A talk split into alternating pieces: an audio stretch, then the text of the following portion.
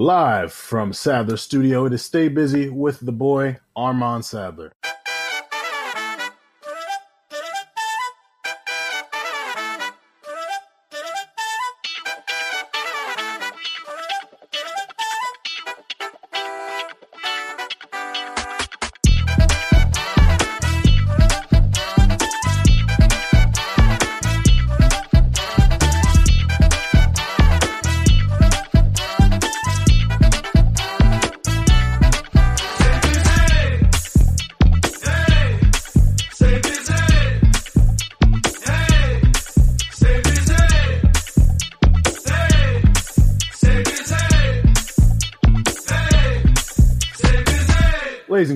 Welcome to another edition of Stay Busy with Armand Sadler, where we have responsible discussions on the music business and the music culture, and we also have some fun banter. I am your host, Head Honcho. I'm Babyface Assassin again. The beard is gone.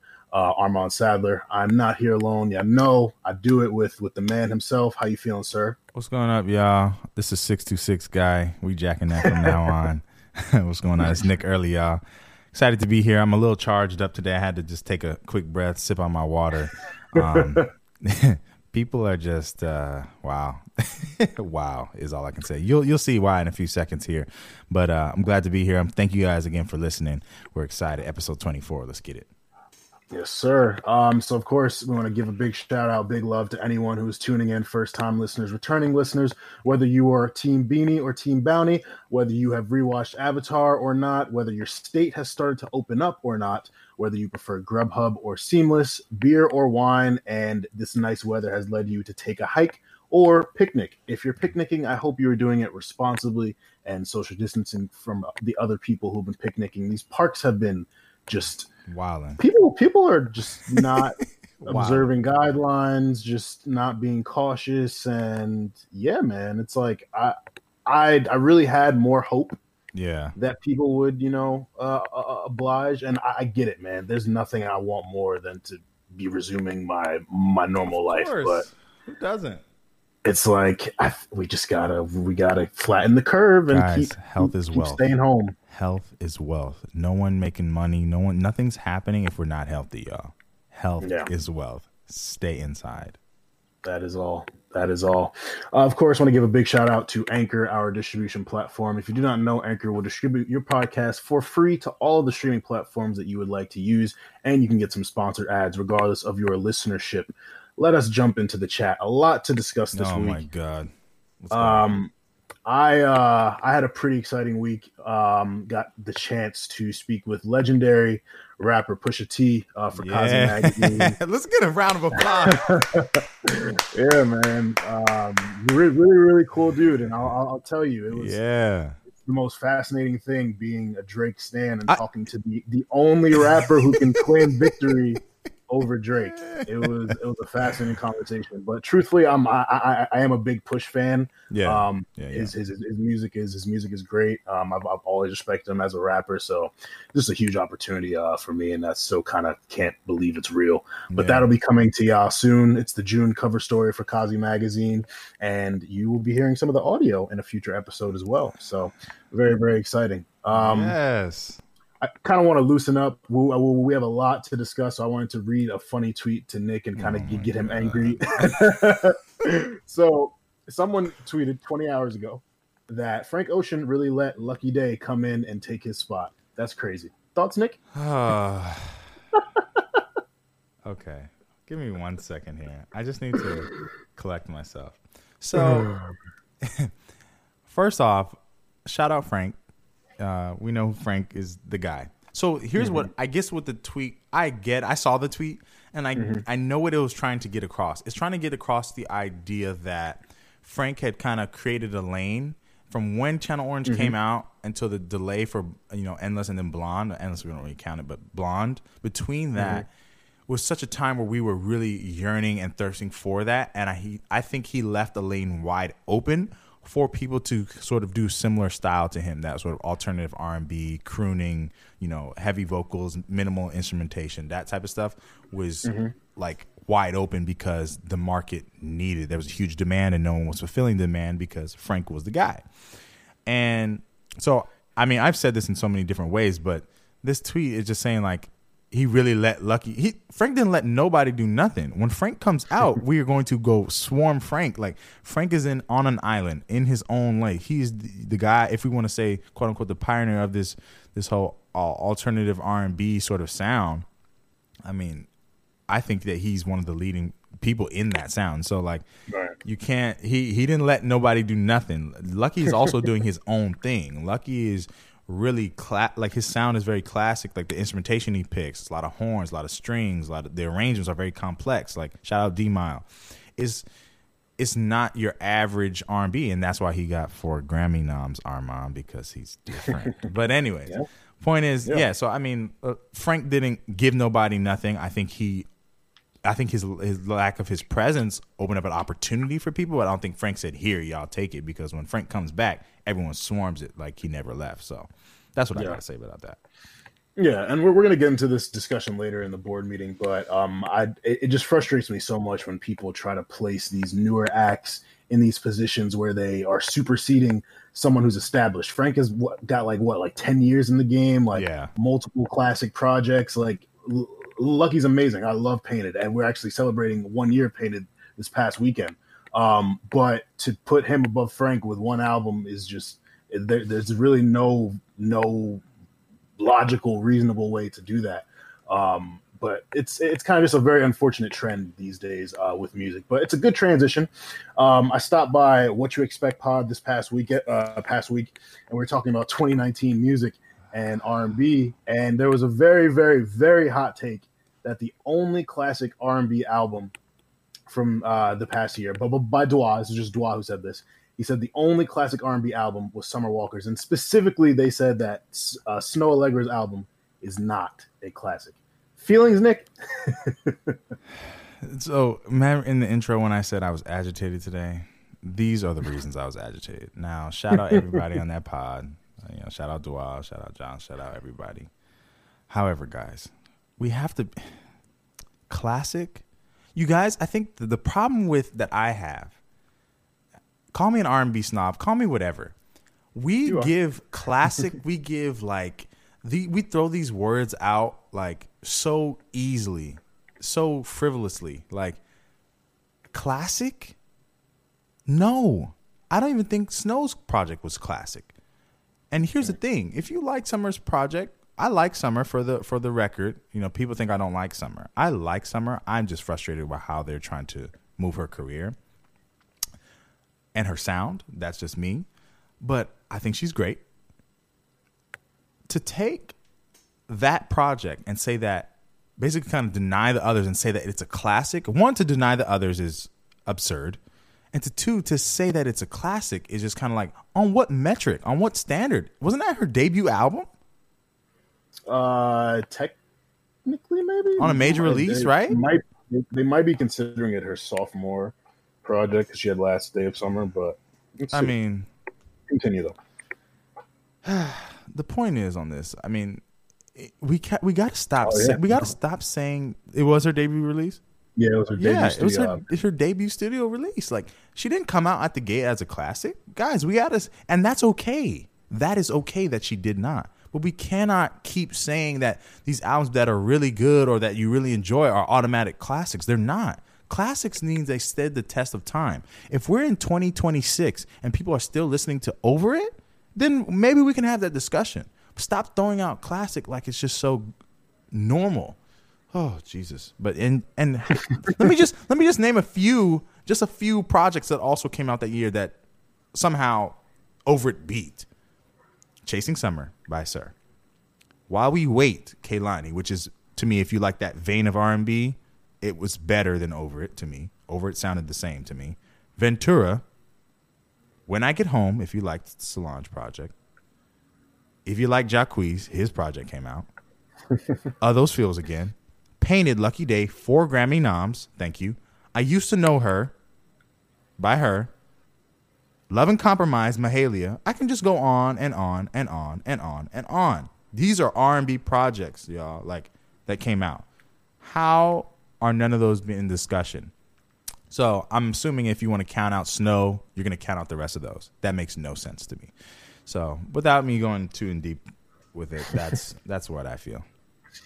Uh, hey man, I, I appreciate you being opinionated. Um, because I I'm I'm like torn. Like I really did enjoy the the summer project. I, I wrote a, I wrote a review on it. I was very very high on it. It is near near the top of my list for 2019 And R&B, but it's not. Yeah, but it's not the top. Like I can't put that above Snoh. I can't put that above Ari. And but I, I think it's it's also just different type of R and B. Like S- S- Summer Walker has a car R and B album. Like with that production, but by, by London, like that, you know, it knocks, it bangs, it rides. Snoh and and Ari, theirs is more vocally um kind of uh str- strong i guess and, and and not to put down summer's vocals because summer walker can sing really well like we, we But saw they her do a tiny showcase that on the album. Yes it was it was it was very production heavy and and uh, we had this conversation off the record after we recorded last week but um i felt like with over it they tried to I, I, I, it has to do with Summer's relationship with London, uh, you know, the the Mhm. producer performer relationship.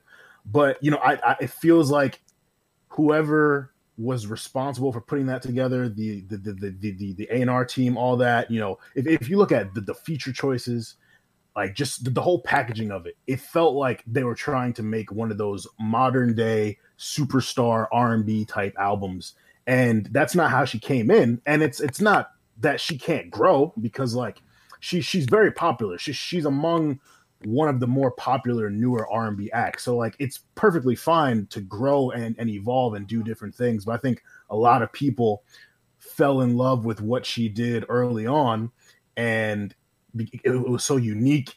It was it was you, you described it as like a uh, neo soul lonely girl. Yeah, like Lonely that. Girl, Neo Soul. It was very stripped down and felt very honest. It felt very new. Mhm. We, and that's the thing. Like people gotta understand when we have these sort of sounds like come out of nowhere. Like she, t- you know, I remember she came out came out of nowhere. Like people, were, all I know is that all my friends and my cousins were saying, "Yo, you heard this project? You heard this project?" And I kept hearing this song like, "One more you come around these parts." I'm like, "Yo, who is that? Who is that?" Mm-hmm. And I'm just like, wow, it was so refreshing because it was different, right? Yeah. And I had I had a conversation with an A&R that me and you both know, and we were talking about kind of just like the state of R&B per se, but like more so why the commercial R&B is sort of dominating and why the sound of like um, I guess more quote unquote traditional R&B or R&B that's just not that modern sound why it's not getting pushed out there because there's an obvious love for it and a need for it. That's how she got popping from that sound. You know what I'm saying? So it's like Yeah. I it's really weird because he was saying like he was talking about like how labels just really right now don't know how to market that. And which sounds weird to mm-hmm. me is because like I get it. I guess you're chasing numbers as a label. That's what that's their only concern. Truthfully, is mon- money and numbers. Like they're not worried about the culture. Mm-hmm. And so when I think about it, it's just strange to me because like, how can an artist pop off of a sound, and then you don't push that sound? You go and then try to make it, you know, what's current and what's popping, what's what's hot right now. It's like there's a lack of mm-hmm. honesty, and so it's just really interesting to me that how that happened. But, anyways, that's how I feel. It's a good point. Yeah, I, I, I, I thought that was very, very um, honest.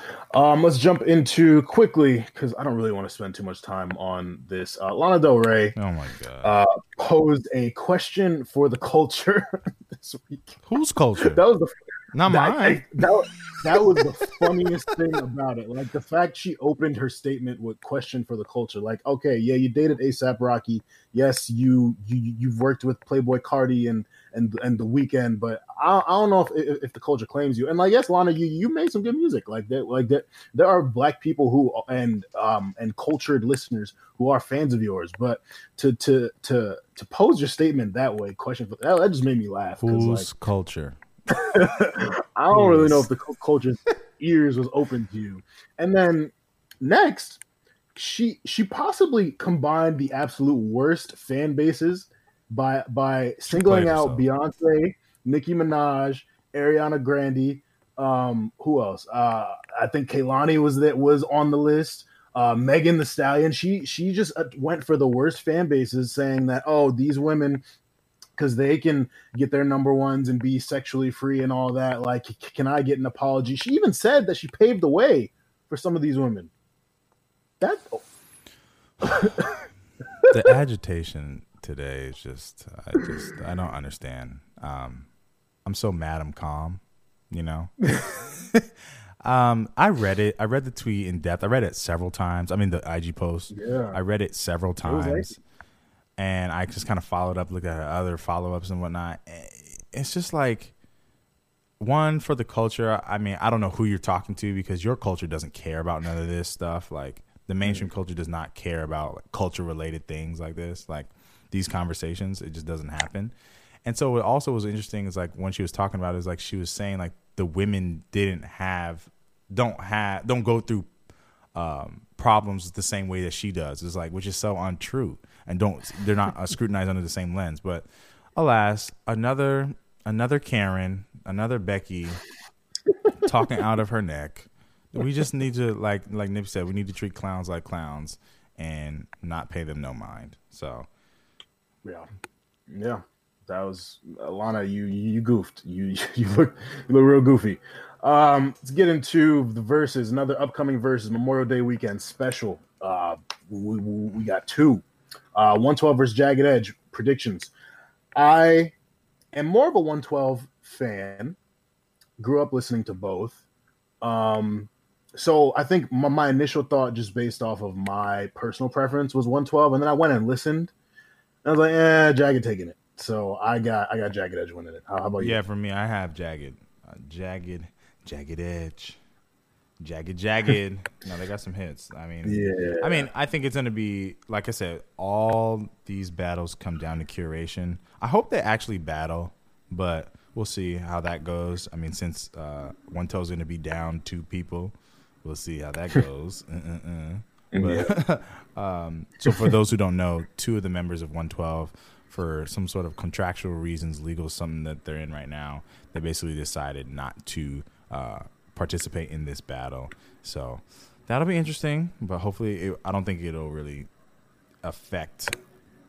I don't think it'll really affect anything, but I mean, yeah. I'm giving it to Jagged.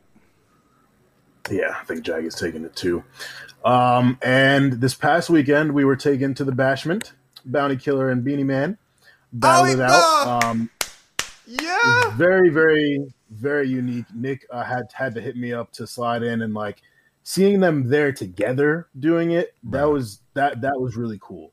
That was really really cool, and it just brought a whole different element to it. Like, Facts. you know, these these have felt like parties and and they felt like c- celebrations but that like for for the time I was there, I was like, oh nah, th- this feels like the part of the college parties where like it's just like dance hall for 30 minutes straight and like all all your Caribbean friends are super hype and going off here just like oh yeah I'll, I'll catch a dub this is cool but like all oh your oh friends God. are yelling all the lyrics and all that. So yeah it was it was dope man. It was dope. Man I I really needed that. I was sitting up in here.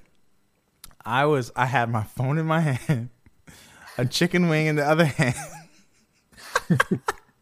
yelling and screaming all throughout my apartment, man. I haven't felt the energy that I felt. Um, to me, that was my. I, th- I think Ne-Yo and Johntá still my favorite because of like it was like I was hanging on the edge of my seat. This one was yeah. to me the best feeling so far as like a party. Like this one mm-hmm. had that vibe, that nonstop energy. This one had the best energy to me, like so far as just the hype and the pacing of it. They, I mm-hmm. know they the uh, superseded the the twelve the twenty song limit. There's no way they didn't go past it. Like they were playing and they just kept going and going and going and going and going back and forth, back and forth. And it's just also too they just reminded me of some of my uncles and some of my cousins. For those who don't know, I'm Jamaican, so um, they just reminded me of some of my cousins, some of my uncles, some of the people that I know uh, in the community, and just it was just a great time for me to watch it. I really felt like close to home and made me proud to be Jamaican. So uh, it was a, it was a great one, super great. Y'all go back and watch that Bounty and Beenie Man. For sure, for sure. And then we got another mastery series from Brian Michael Cox. What was what was popping with that? Yeah, so Brian Michael Cox has been doing this mastery series. Basically, where Brian Michael Cox, for those who know, he's a, a songwriter producer. Uh, has worked with the likes of Mary J. Blige, Mariah, Usher, all the above. He's worked with a lot of people. Um, he interviewed Salaam Remi. Salaam Remi is really an OG in the game. Has maintained a very like behind the scenes presence, um, but mm-hmm. he's behind some of the sounds of some of your favorite people. Um, Fugees, a lot of hip hop, a lot of reggae. He's Trini himself.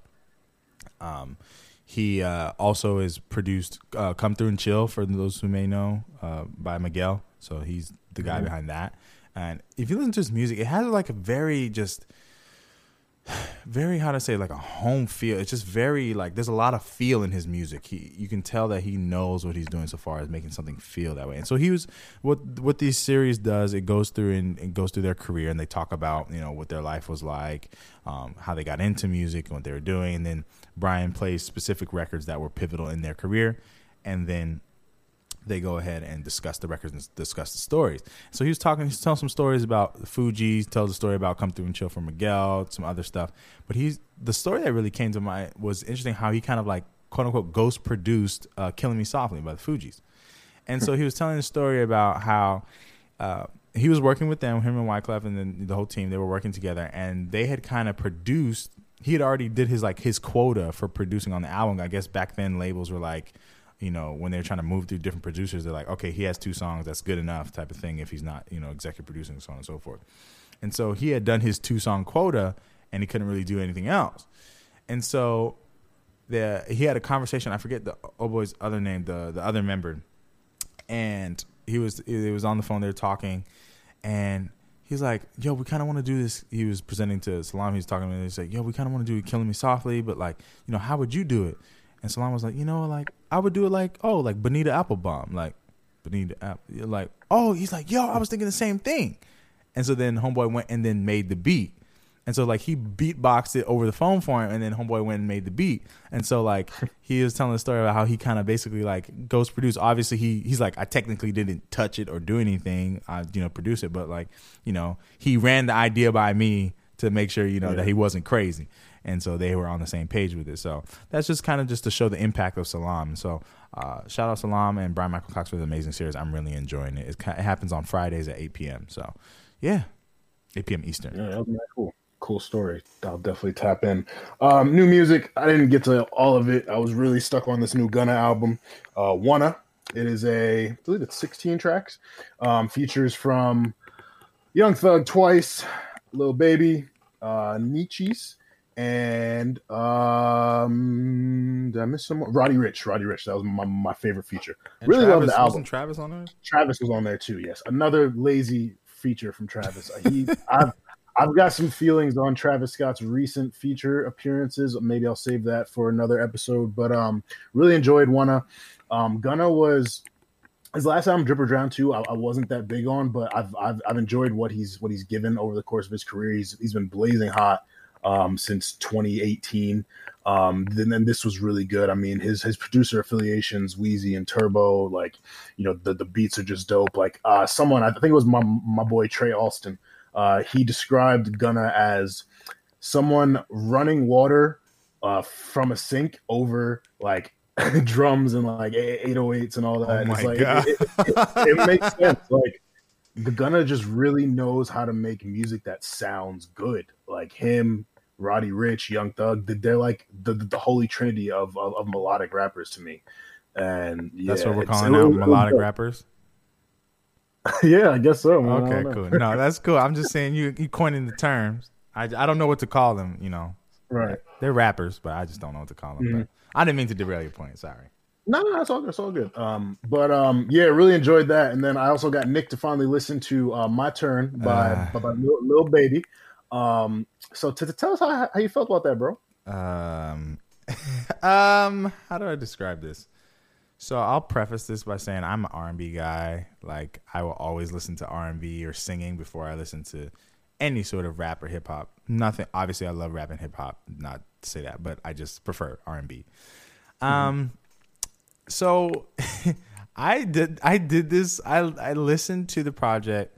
Um, I, since I've, I've been out of college, I just really like have not really paid attention to any trap because it was always around me. Like when y'all was in the crib rolling up or whatever, like y'all would play trap, mm-hmm. and that's just what I would hear in the house. So like If it wasn't my own music, it was that playing. So I kind of like was always around it. And then since then, since I haven't been around like in that environment, I've just only been playing my stuff, and so I will like never listen to a Lil Baby and all these people. I'll hear the songs and like know the the, the most important song or their their hit, but I won't mm-hmm. like know the album cuts, and I won't be able to, right. to, talk about the albums. I won't know when they release the album, um, and speak about it in the depth that y'all be speaking about in the chat. But like, um, I went ahead and listened to Lil Baby, My Turn, the deluxe version. I didn't get through the whole thing. Um, for me, and maybe you know, I'm trying to give it as much respect as I can because I just I'm just you know resigned to the fact that I don't get it. I don't get it from the standpoint of like I to me a lot of it sounds the same and I know when you're in it and that's all you listen to that you can hear the differentiation and the nuance and I'm sure it's similar to some people who think about you know different R&B or whatnot so on and so forth to me it just a lot of it sounds the same but mm. that doesn't make it bad um, right. there was some stuff that I was like oh this is fire like you know there's stuff that you can't deny that is dope it's fire and the more I listen to it yes you know, people like to say mumble rap. I mean, I, it's kind of I, I suppose they look at it as derogatory because like because of their accent or where they're from and just the, style of what it is, and I won't necessarily demean them that way. But um, for me, when I started to like listen to some stuff, I was like, oh. Then when I asked you, I was like, why do y'all like Lil Baby? Like, what do you actually like about him? They say, well, his flow, he be saying stuff, you know, of the melodic rap, this and the third. So I started listening, and like when I listened, I was like, oh no, he got some punchlines, some bars. It's just for me the delivery is different mm-hmm. than I'm anticipating because you know when I when I think of rappers, the rappers I like is Kendrick, Cole, you know Drake. I like you know the, the the, spitters that I can I guess quote unquote understand because they're not necessarily melodic rappers, um, mm-hmm. or they don't rap on trap. They they rap over trap beats, but they're not like their delivery is different. And so I don't know. It was, it was cool. I suppose. But I, I if I have to listen to this trap rap stuff, I'm gonna listen to Gunna because when I immediately went to Wunna after the my turn only got to halfway, I wanted to hear the Wayne feature, and that was where I ended it. When I got to Wunna, I was like, oh, okay, I see why. Like it was sonically different. I could differentiate between the tracks. You know what I'm saying? Like, cause when I was playing Lil Baby's joint, I was like, dang, this all kind of sound like one to two songs to me. Like I wouldn't even know be able to tell you which one I like because it all sounded the same. When I listened to Gunna, it was like, oh, this sounds different. Each one kind of sounds different. The approach is different. The hooks are different. The the sonic of it, the production is different. I was like, oh, okay. So if I were to say, I prefer Gunna. yeah, I mean, I, I think you, go to them for two different things. Lil Baby, I, I really do enjoy his his rapping. He's improved a lot as a rapper um, since I became aware of him back in 2018. And you, you go to Baby for bars, you go to Gunna for, for vibes.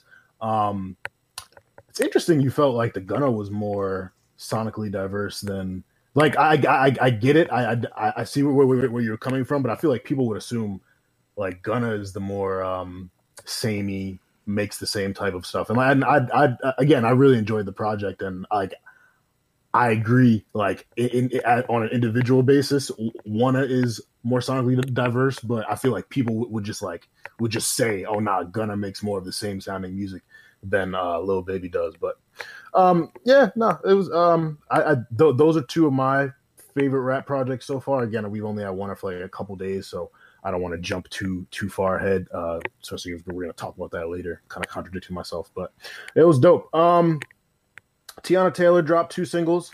Uh, Bare Wit Me and made it. I believe uh, made it was for the graduates. Oh, shout out to all the class of 2020 graduates. Uh, it's highly unfortunate you guys have to graduate through Zoom um, and, and in social distancing. Um, especially my, my, my Cornell people who had to watch Slope Day through through a computer. Um, yeah. So shout out to y'all and shout out to Teyana for um, giving you guys that love. I've I've loved everything she's put out so far this year and last year. Um, her album is is coming soon. Um, she's she uh, after her her seven song or I, I think I think uh, Ye gave her an eight song project with keep that same energy. Um, she she was very upset. Like some samples didn't clear, and she wanted a longer album. So you know now it seems like she's she has a lot more control, and she's gonna be able to put out what she wants to put out.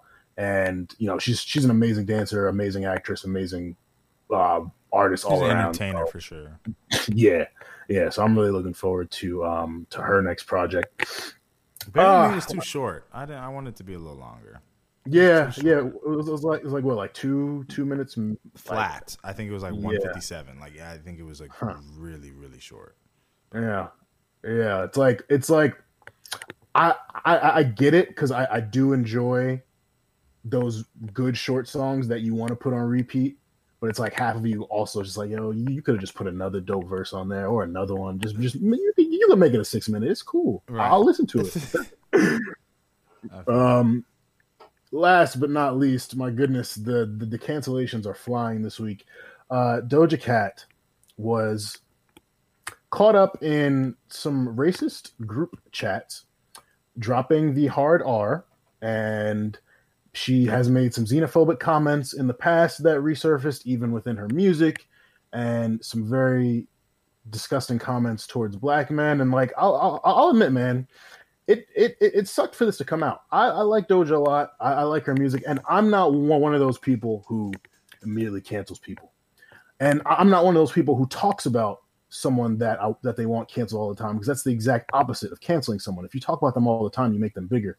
Uh, a lot of artists have shown that they'll take whatever press as long as they're being talked about. So I, I'm not canceling her, but it's like the the writing is on the wall. So like it's just like dang you you made really good music that i enjoyed i had high hopes for you you just went number one you you just jumped on a song with the Weeknd you you got the nicki minaj feature and then we find out that you're wilding so yeah, that was that was upsetting for me man how'd you, how'd, you feel about it because i yeah, you you're definitely more into doja than i am I, yeah. I mean, I really like Doja, and it was just frustrating because I think she has so much talent and she has so much uh, to offer because she's so different. And you know, I like everyone that's different. I like people that are a little off, or people a little Yeah. off the beaten path, and she's definitely that. I think she. I'm really interested to see how she'll bounce back from this. I mean, learning a little bit more about her background, it sounded like some self hate stuff, the issue with her dad and whatnot. Like, it sounds like she has an issue with self hate. And hey, that's you know, people go through their own things. That's really unfortunate. Um, but don't you know, like I don't think it's one of those situations. Then don't act like you're for the culture. If not, I don't see how she'll be welcomed back to the cookout. Even though you know she was born with the access card, I just it's like really odd.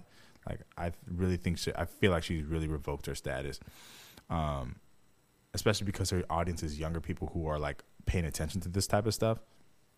So I really don't know what she's gonna do. I really don't know if she's. I don't think she probably has any remorse from the situation. I don't. I haven't seen. An, I don't think she needs to apologize to nobody per se. But like, you kind of gotta own what you said at the same time and understand that what you said is like for a lot of your listeners is like what you're lit like what and so um i think this will either push her further into a community that's not ours or she'll try to you know gloss it over but i just don't i just don't understand why that needs to be said even if you feel like that. And it, you know she's you got to be more conscientious of like your status. Like you're in some random chat like saying that stuff. Don't you think somebody gonna pull out their phone and record or say something? Or like like you just i don't know. So hey hopefully she i mean i wish her the best i guess. I don't know. Yeah, I mean, people are always looking to tear you down the bigger you get, but when you make it easy for them when you when you say stupid stuff. So we shall see what comes of that. but that's the chat. What are you what are you sipping on today? brother? Alas, I am sipping on some throat coat tea. I'm keeping it simple. I'm recycling about the same three teas because that's all I got here in quarantine. It's all good. Um, I love this tea because it's like good for singers and it's good for you. Y'all have heard me drink this tea before. So, anyways, um, the future of music streaming, our half and half, is coming from Forbes. Shout out to my friends that work at Forbes. The future of music streaming: how COVID nineteen has amplified emerging forms of music consumption. So basically, this article goes through and talks about what has been happening in the music industry, the music consumption industry, and what's been going on with that music consumption industry. I just made that up. Anyways, so this one is talking about uh, how music streaming has impacted artists and their teams, and they're utilizing the collaboration, live streaming, video streaming, social media, and gaming too. The gaming one is a is a huge one that we're going to talk about here to support COVID relief efforts as well as connecting with online audiences. So, at the beginning, you know, when the March pandemic started, um, we saw that streaming had sort of declined, especially in audio streaming, had declined for like three consecutive weeks. They said here that the first two percent, and then it was first by two percent, and then eight point eight, followed by three point two percent after that. So it was really interesting because like a lot of people were concerned. I know a lot. Of, there's a lot of conversation about like should artists be releasing after that that information came out. I was like, should artists be releasing in this time? Like people aren't streaming, but sort of a, uh, an indirect relationship as audio streaming went down, visual streaming started to spike and started to go up pretty heavily here. So a lot of users started engaging in in live streaming. So they said throughout the mar- the month of March, the number of users engaging in live streaming surged across platforms like Twitch, Instagram, and YouTube, and viewership on Twitch rose in their music and performance category by 524% and went from an average of 92,000 listeners to 574,000 listeners. Mm. Just show like that. And I mean, in the live streaming games, we we crave engagement, and that's why I think a lot of people are just going outside right now and just saying, "Forget it. If we catch it, we catch it." I don't understand why, but Corona's still out there, guys. That's still a thing. We still need to be distant. Um, and so we've seen like obviously like it's taken many forms, like quarantine radio with Tory. Um, a lot of people have been doing release like digital releases. Like Party did his digital release. Dua Lipa did like a live uh, concert for her release of uh, Future Nostalgia uh, Diplo has been doing like this thing called Corona World Tour where he was like performing online. A lot of DJ sets been happening online, and so we see that people are engaging in that way. And obviously, this is this is obvious because we're living that. But it's really just interesting to see about the numbers and how the impact of that and how artists have and their teams have sort of used this as a marketing tool so we go into the collaboration. So artists and media organizations they started to explode since the pandemic, not to galvanize efforts, but to support COVID nineteen efforts that are related to uh, the philanthropic uh, mes- um, messages or motives is what I would say. So they had this event called One World at Home Together, uh, One World Together at Home. That was by Global Citizen and the World Health Organization. They came together. They drew 21 million viewers across the different networks like ABC, CBS, um, CW, BBC, and it was streamed on. It was pretty much streamed everywhere: Amazon Prime, Hulu Plus, Instagram, Twitter, Yahoo um, as well as some other digital platforms too. And also, people had the option to listen for iHeartRadio. So I think it's really dope to see, see like the connectivity that this has created in a way, uh, especially in related to performances. And so they raised also $12.7 million for healthcare workers and uh, for this COVID relief effort. So I think that was pretty dope. As well as um, moving forward, it was kind of the discussion to think about like how will we consume entertainment?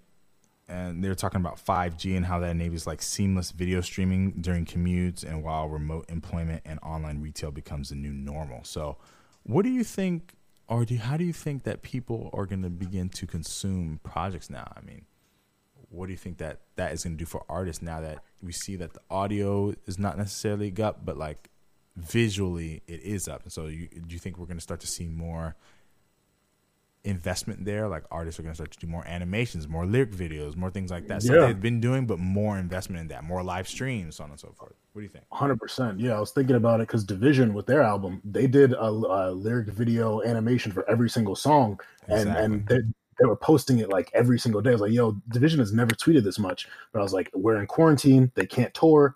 They can't do press runs. They can't do meet and greets. So of course they're posting these videos every day, reminding people to uh, listen to the album and to kind of connect with different songs. So absolutely, I think lyric videos, visualizers, like what, what Party did with with um, his album, where he he did it on Twitch and then he put it on YouTube after, for sure, absolutely.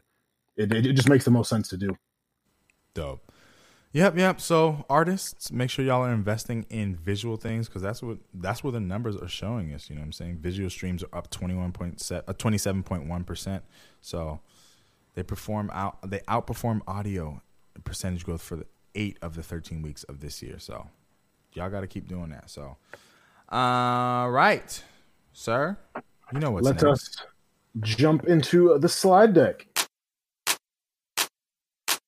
The best song wasn't the single. All right, we are here. We sliding. Y'all know the vibes. What did you bring for us today, brother? Sir, I brought you some heat by the up and coming. Well, she's up and coming. Yeah, I say because she's still getting there, but she's fire. Joyce Wrice. This is "That's on You," produced by Austin.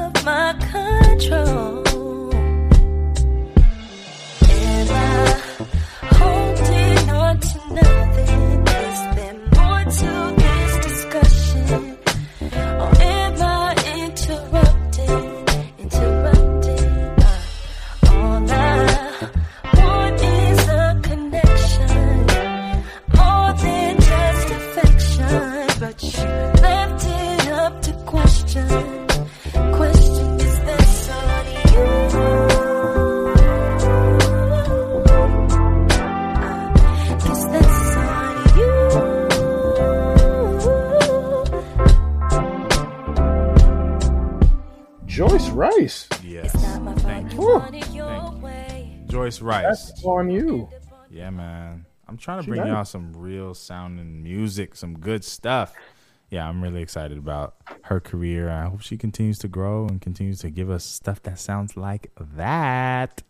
She's got like one of those like really like like it's like a voice like hers almost where it's just so strong and like pierces through the music. Like I, I Mhm. feel like she would never get overpowered by her production. And and and, and the production was very like like thumping and and like that hit too. Right. It, it Nah, hit, she- but guess what? It was accompaniment. It was accompaniment. A lot of people are freaking making beats that are trying to outshine the artist. Stop putting Mm. all that stuff in the beats, man.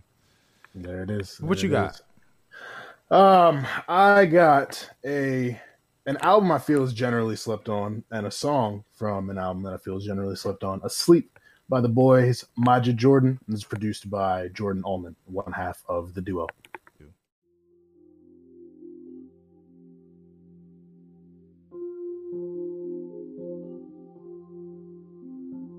Decisions, decisions. All we ever make are decisions. Opinions, opinions. Tell me if they're facts or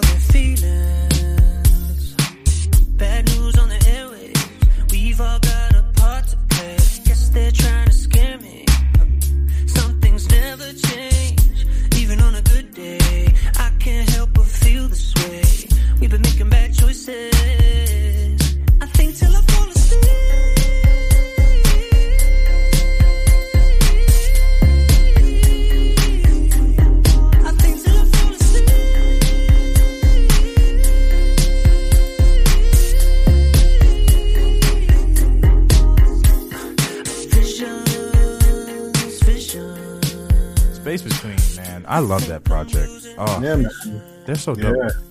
I saw them at Brooklyn Steel. What was that? Like 2017? I don't remember mm-hmm. when it was. I saw Probably them. right after they dropped. Yeah, it was so dope. Oh my gosh, their music is really, really good. Production mm-hmm. is always just it's complimentary. It's it's engaging, but it's complimentary. It's like that electric R and B, uh, pop. It's like you mm-hmm. know, it has all those elements into it. I just I really love that stuff. Yeah, it's one of my favorite records from from the album. Um, I, I, if y'all haven't listened to Space Between, go back and listen to that. I'm. It, it came out in toward like toward the end of 2017, and that was obviously a very overwhelming year of music when you look at Damn and 444 and More Life and a bunch of really good albums. But this this kind of just slipped through. But no, it's dope, man. This this record is hard, so I encourage you all to go back. Those are our slides. You know the vibes. If you would like to check out all of our slides. The slide deck playlist is on all platforms. So hit the link tree in our IG or Twitter bio. Send us some slides at Stay Busy Pod on Twitter and IG, or email us at staybusypod at com. Brother, are you prepared for this board meeting? I love meeting at the board. All right. So this one for me was inspired by a feeling that I've had for a very long time, but I think it really culminated um, on the Stay Busy Twitter maybe a couple weeks ago. I asked people what what they felt their um, favorite R&B project this year was, um, or the best R&B project, and a lot of people said Giveon Take Time, and it's it's a great project. I, I do like it. I'm I'm I like Giveon a lot. I think that he brings something very very new to uh, this current state of R&B, and I think that he's going to uh, really make noise and and and be talented. The, the the thing about it though is the way that he's kind of been uh heralded and praised. It feels like the shiny new toy. Um, and you know, music for me, I feel it's become this revolving door these days where artists are in, they're out, you know, someone drops a dope album and we love it. We, we crown them the next big whatever. And then if they don't keep up that pace in a year's time, or if they put out something that isn't as good, or if they change their sound or they do anything, people are like, oh, they they they fell off. And you know, I just think us as listeners, we kind of have to place a little bit of the accountability on us to not get like get. I, there's nothing more exciting than a new artist and getting excited for them and breaking them to your friends, putting people on. Dang, the Corona Police is out.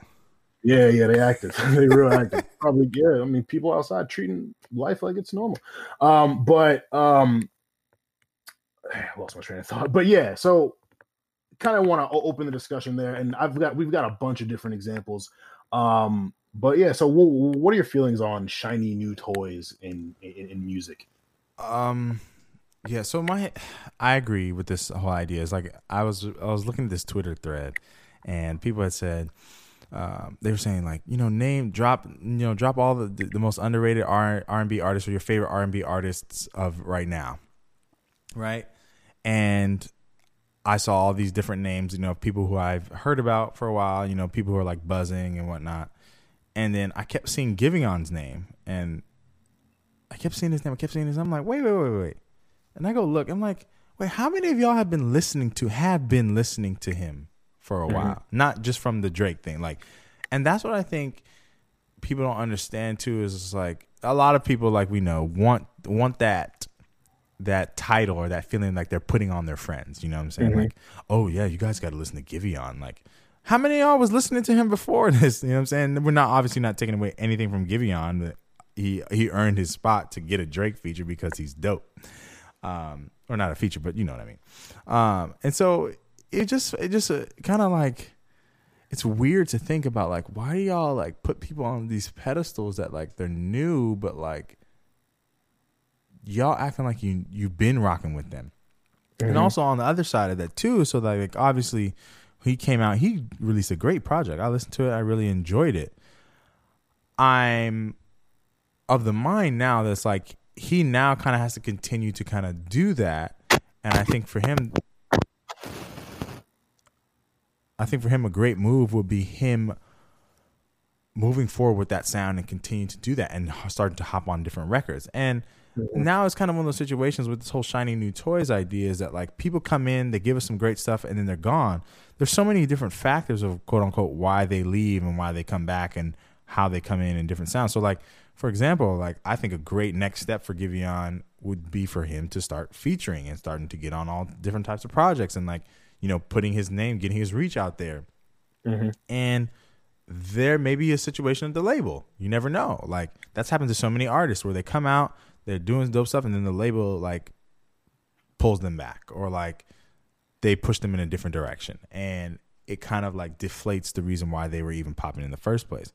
And so, I think is one of those situations where like he's obviously got his break, you know, and I think they need to continue to capitalize on that and then find his audience and push it to them incessantly until we kind of build up that momentum to where it kind of carries itself, like they've done with Khalid, like they did with a duo, right? like they've done with the Snoh, like they've done with it even with a Doja. You know what I'm saying? Like find that audience and then push. But there's excitement in the novelty. It's it's, mm-hmm. it's like oh this is new. We found this new thing, right? and there should be that. However, there's so many different factors I think that can ruin it, especially when we talk into like when someone quote unquote falls off. So how would you define someone falling off and how the way we talk about it now? Um, that's for me personally. Someone falling off is simply their music not sounding inspired, it not sounding like they're trying. Whether they're doing different things or doing the same thing that they've always been doing, if the music just isn't quality wise, isn't what it's been, then that's my definition of falling off. I think these days, though, we tend to equate someone's presence to their stardom. So if someone is in a lot of headlines or if they get discussed a lot, Yep. then we think they're super hot. And for what it's worth, that typically does mean that someone is is super It's hot. part of it, yeah. But then when they're not getting headlines anymore, if they're not in in their album cycle or just things aren't happening, then just kind of disappearing because like one month in the music industry well th- th- these months ha- ha- have been flying by these last couple months but typically one month in the music industry is like a year. Like if, if you're not if if like if, if someone doesn't listen to your album for like a month they're, they're like oh man like did did this age well? And like in reality it's not that much time Right. um but i think people just get really caught up in that that connection where you know they're seeing someone all, all the time someone is getting discussed all the time they're listening to them all the time and that's why artists try to create these frenzies well, when they're on their press runs well whether they're you know like future and and and and his tweet rants lately or someone just saying something crazy in in in um in uh, one of their interviews or you know someone gets in, gets into a relationship like vi- vi- visibility is so important these days and social media plays a big part into that and so someone not being as visible could potentially mean that they're not relevant but i don't i don't consider that falling off Right personally. now, uh, from on the other side, I'll pose it to the other side of the coin. So now you're talking you're talking about the publicity side, the visibility side. Let's talk about the music now. Like, yeah I think as listeners, listeners expect the same thing or something that makes them feel familiar. And I think mm-hmm. artists obviously are trying to reinvent themselves, and they're not the same person as they were two years before in the last album, and as they are in the new album.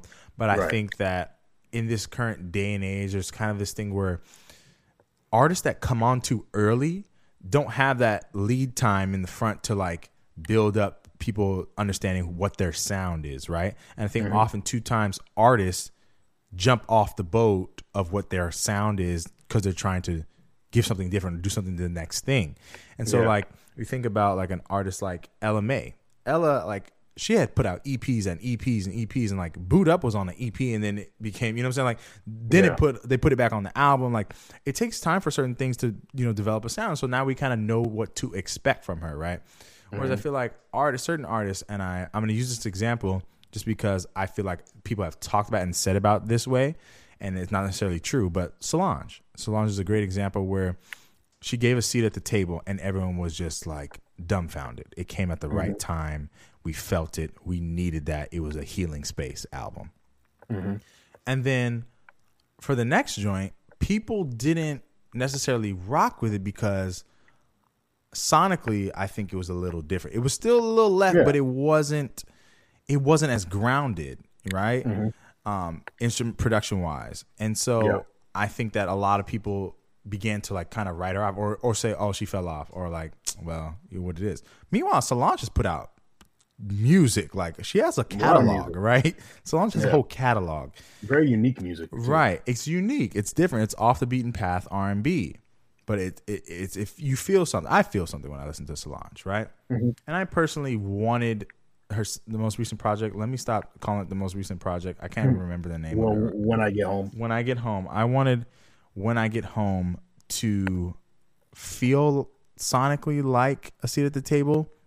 Mm-hmm. But I understand, especially an artisan like Solange, she's not going to give you the same thing over and over. But I feel Yeah. like for a lot of listeners who maybe that was their first introduction to Solange, I had listened to Solange before, so I knew about her Yeah. music before. But for some people, it's kind of like the timing in which you catch the majority of your listeners is like, do you then give them something that like is like the deluxe version or like a re-up of is of that initial feeling that made them love you and so it's kind of you kind of get into this really weird position of like okay, I want to evolve as an artist, but then I don't want to pe- people to say, you know, I fell off or I don't want to like lose people. And Yeah. so I feel like that might present a dilemma as an artist. I'm kind of trying to speak it from an artist perspective of why, you know, what they battle with, you know, and thinking about like, dang, I want to give people some new stuff, but I also want to like, you know, make sure they like it too at the same Yeah. time. And I feel like that a lot of artists kind of battle that not wanting to fall off with trying to keep up. And not necessarily that they're trying to keep up with the Joneses, but it's more so like keep up with themselves and try to like deliver that same feeling but in a new way. And I think that's a that's a really tough battle, you know what I'm saying? But It is because because it really depends on when. Like, I I might be exposed to an artist at a different time than you. So, like for example, I I I, I found out about DaBaby around May 2018. Most people weren't hip to DaBaby until Baby on Baby dropped, which was uh, March 2019, and Suge was was the really big record that everyone was exposed to. So, me being familiar with DaBaby sound almost a year prior to a lot of other people, seeing his progression to Baby on Baby and then to Kirk, I was more concerned for his direction than a lot of other people because I saw that it was a lot of the same stuff. And I was like, he's got, for me, he's got to evolve. For his other fans who just got familiar with him l- later than me, they they might give him they might have given him a little more breathing room but then we've seen in in just a year's time from baby on baby to kirk now to blame it on baby people are already kind of writing DaBaby off and saying that he's he's he's doing too much of the same thing and he's also operating at a very very high rate. And that's that's the, the thing. When you drop less often like black like frank ocean like childish gambino and and you really take the time to develop your sound to live and kind of have experiences to to rap about then you can take more artistic risks yes. but when, when you're present all the time and we we kind of know you for one thing and then you try to make this drastic shift it's like eh bro but mm, you we You don't like do that. for, for, for this why why why are you switching up like you're always outside doing this so keep doing that and and that's that's not how all fans and, and like all consumers are but that's just what i've gauged from the reason that people have kind of turned on artists like him or yachty or Desiigner or Fetty Wap. Like Fetty Wap had 2014 to 2015 on Smash. Lock. He kind of operated the same way DaBaby did in that he put out a bit too much. And Fetty Wap's sound was very unique at the time. Him and like Dej Loaf and like I'm trying to think like August Alsina and a couple other people Wow. were were really yeah. You remember like they, they had that melodic rap thing going, but now we see so many people are doing it. And F- Fetty Wap's issue is he he kind of disappeared at the wrong time because when he uh, dipped out, U- Uzi uh, rose to start to to um, relevance. Yachty rose to relevance. Um, Twenty One Savage and like and even if Twenty One doesn't make like he doesn't sound like Fetty, his his production is is kind of similar and like it. 2016 was just a, a very bad year to not, to disappear as an artist or try try to shift your sound. I remember I was I was still listening to Fetty like in in, in in summer 16. He had a couple songs I really like, Wake Up and um, a couple, but but they just weren't picking up that same traction because his run he he cut it and he didn't come back soon enough, and his stuff just didn't hit the same. So it, it it's on both sides. Like I think the accountability falls on us to be patient with these artists and to, to give them time because you know a, a lot of us do demand music often. Like the, the like I, forget who the artist was, but they just dropped something and people are, are already asking for a new project. I'm like, yo, and like like you you, you got to let it rock. Like you, you got to get take time to fall in love with, with with the deep cuts and but um it also falls on the artist too because like and uh, F- F- Fetty had label issues. I'm pretty sure Yeah, I think he did too. Yeah. and the Desiigner the same. Like the Desiigner came in hot, Panda. Uh, Kanye took it, Timmy, Timmy, uh, Timmy, put, put it on his album, yeah, and then Timmy Turner blew up, um, and then Desiigner kind of just disappeared. Faded into the black. Here's the thing, though, But- too. Go ahead, go ahead. Finish your point. Yeah, no, I'm, I'm gonna say I'm, I'm I'm looking at all y'all who tried to say Desiigner was gonna get future out of here. I, I, I remember those tweets. Yeah, I remember I, that. I, remember those tweets. I'm like, y'all are bugging. This guy has two songs. yeah. Here's the thing Yeah, too, and that's literally you just perfectly segue into my point. Some of these artists, Armand, at the end of the day, are just not that good. Like they're not meant to be longer than they than their time was, and Right. You can say that even for way back when in the, in like our parents' era. There's a lot of one hit wonders, right? Mm-hmm.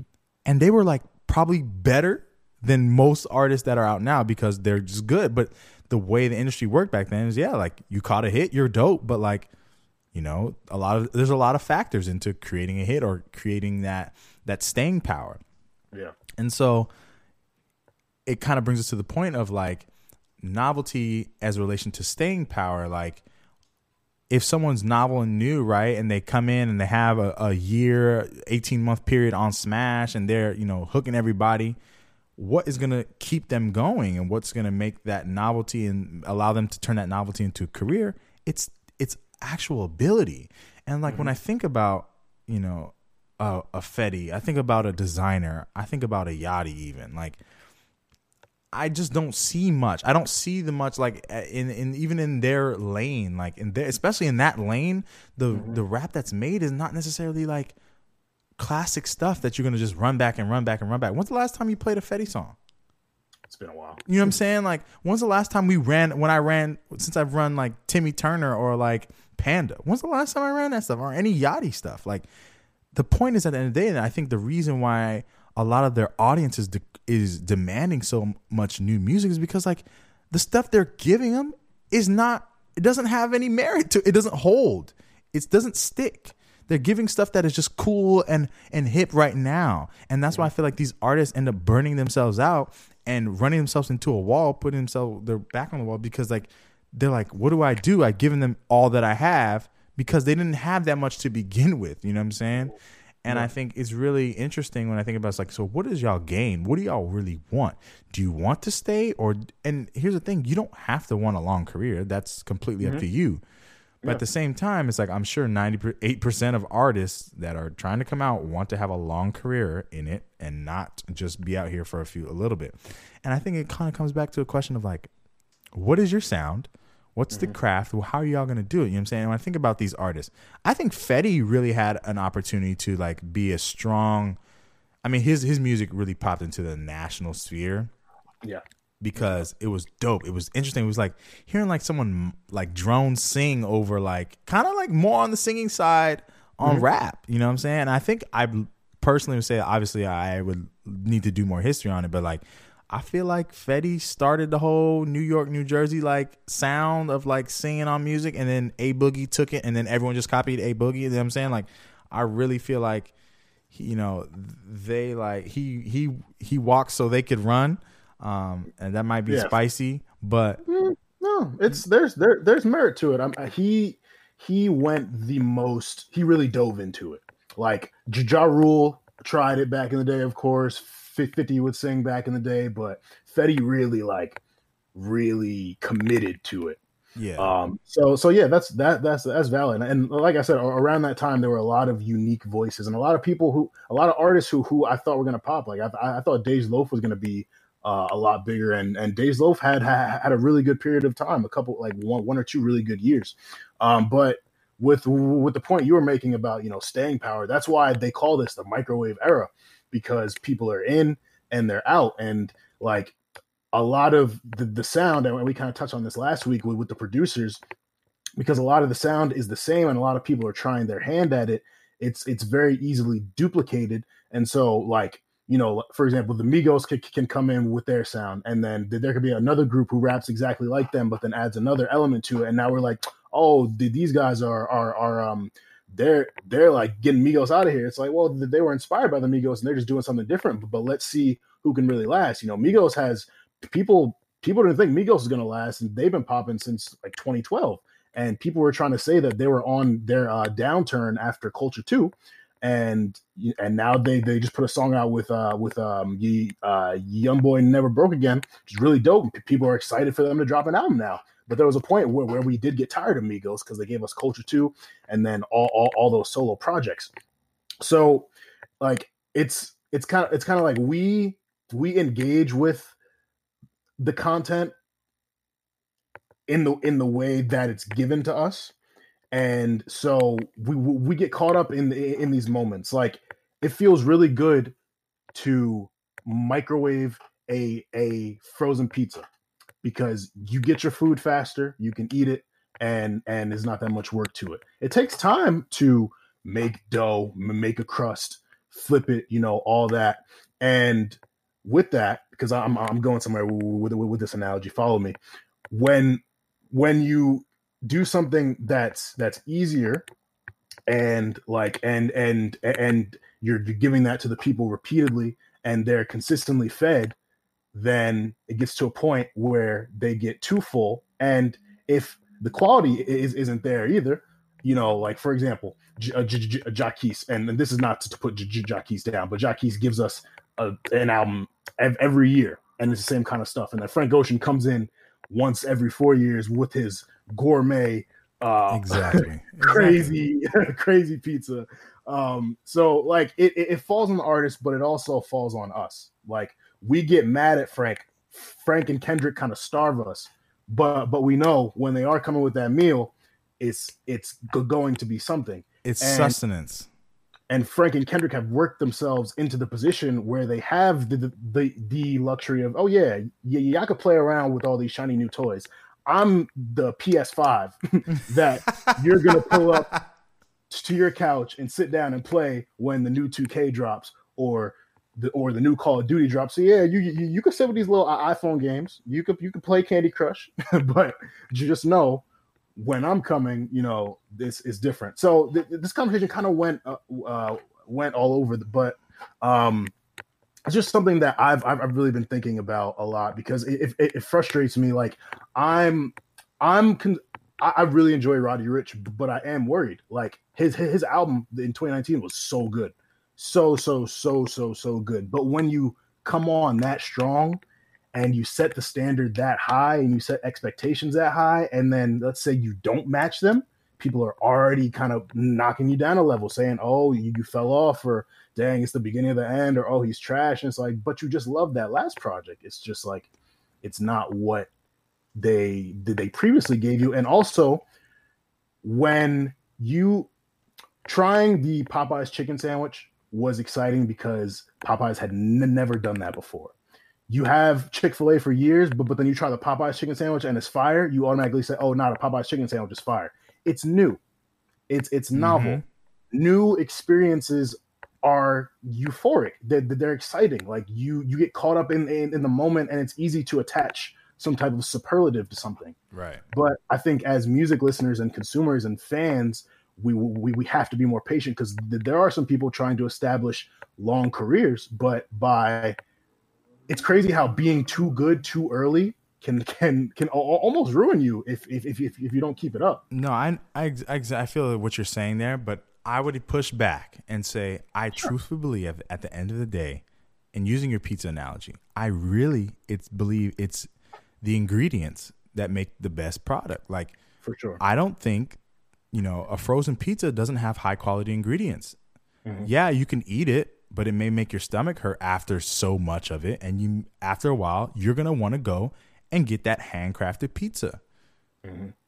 Only real music's gonna last. Like my boy said at the beginning of the pound cake. Mm-hmm. Only real music's gonna last. Only real ingredients sustain you, provide you with nourishment, provide you with sustenance. Like so I would say for a lot of these artists, like at the end of the day, I think it's great in, in one way because it's exposing a lot of them. Mm-hmm. These microwave careers are exposing them because it's like, okay, yeah, you can make a hot record. A lot of us could do that. It really is opportunity and prepper and, and the right person, you know what I'm saying? Like the right moment, opportunity and timing to get a hot record. There's a lot of people that I've heard records of, the people that we know, that I'm like, yo, if the right person heard this or the right moment, they're out of here, right? But those people that we know are going to sustain because they have a catalog of sustenance, of real ingredients. They have all the skills, they have the mm-hmm. rap ability, they have the ear for production, they have all those things. And I think at the end of the day, people who are riding the wave, you're going to get exposed when the next wave comes.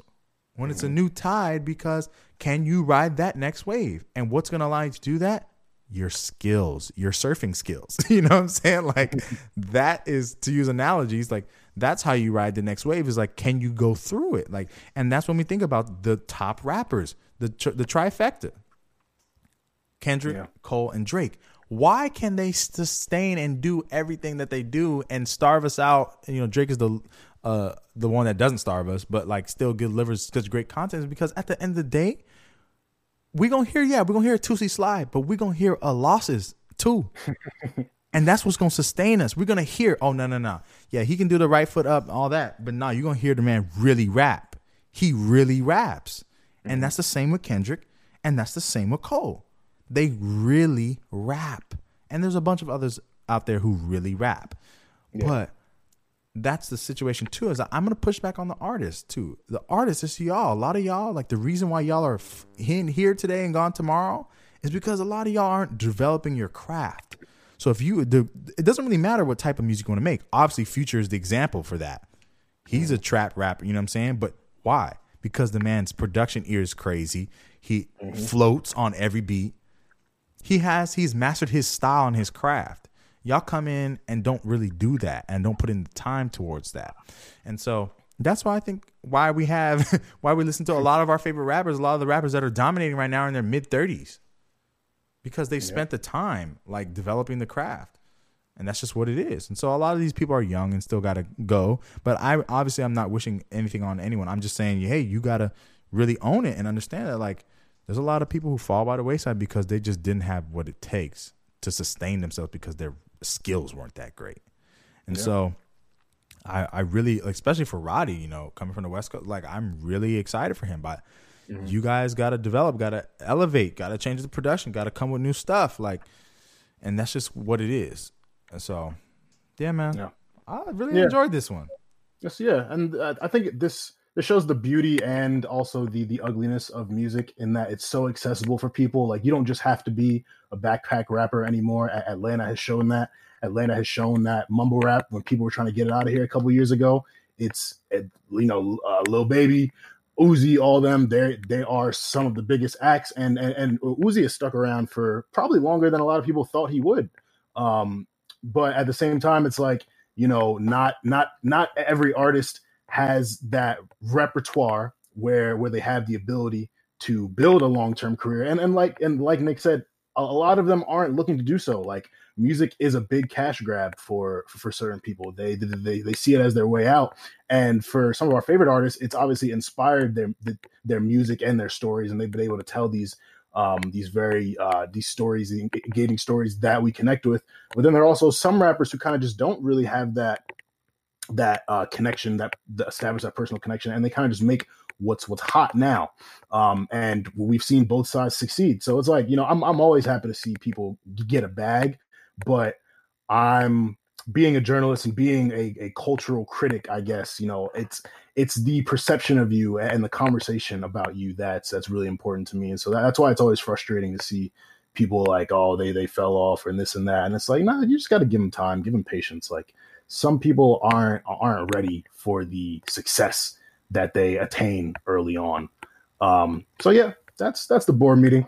Uh, bulletin board. What we got? Well, nothing. So wash your hands, sanitize, moisturize.